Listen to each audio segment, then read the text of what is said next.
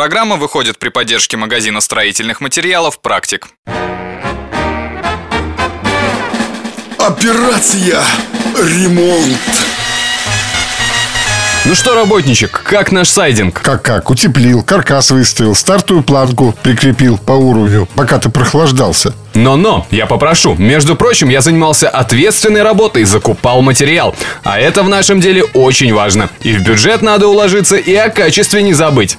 Ладно тебе, молодец, молодец. Что делать-то дальше? Как что? Теперь выставляем угловые планки, как внутри, так и снаружи угла. Причем отступаем по полсантиметра от стартовой полосы и сверху, и снизу.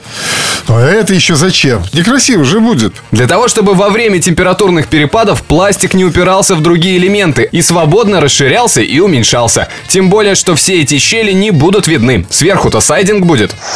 Так, а крепить твои планки так же? Конечно, крепим верхнюю точку и с помощью отвеса находим вертикаль. Только после этого закрепляем профиль, а не наоборот. Ну ладно тебе, как говорится, кто не рискует, тот не пьет шампанского. Подумаешь, пару реек испортил. Всегда с запасом надо брать. Смотри у меня. Ладно, так и быть, спишем. Итак, каркас установлен, планки закреплены. Теперь самая простая работа. Монтируем облицовочные панели. Ничего себе простая. Весь дом обшить. Как раз они монтируются очень быстро. Нижнюю панель фиксируем в замке стартовой полосы до щелчка. И от середины к краям закрепляем на стойках каркаса. А каждая следующая панель входит в замок предыдущий и также фиксируется. А с оконными проемами что делать? Тоже зашивать? Ваш юмор, мой дорогой друг, неуместен. Мы люди серьезные, поэтому оконные проемы проходим планками и аккуратно подрезаем сайдинг под окно. Ну хорошо, что предупредил, а то знаю я вас. Сначала молчите, а потом я же говорил. Только вот проблема, длина стены больше, чем длина панели. Как стыковать? Зуб даю криво получится. Не нужны мне ваши зубы, голубчик. Для этого существует специальная ошрейка. Крепим ее к каркасу и заводим с двух сторон панели. Красота! Но не забудьте подумать, где именно будет установлена соединяющая планка. От ее положения зависят визуальные пропорции дома. А это немаловажно. А последняя панель не влезет. Чем ее резать?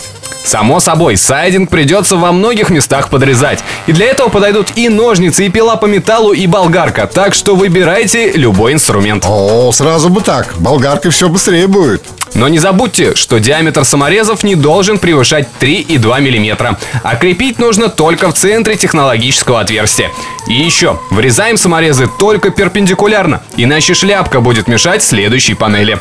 Ну, про саморезы это ты сам не забудь. Тебе покупать. Мое дело маленькое, крути да пили. И обязательно, слышите, следите, чтобы панель не болталась и не была сильно прижата. Сильное натяжение станет причиной неправильного соединения с другими панелями и деталями. А значит, Значит, и внешний вид будет на троечку. Но как мыть твой сайдинг? Не зубной же щеткой. Как раз такой материал практически не надо мыть. Достаточно раз в сезон ополоснуть его из садового шланга.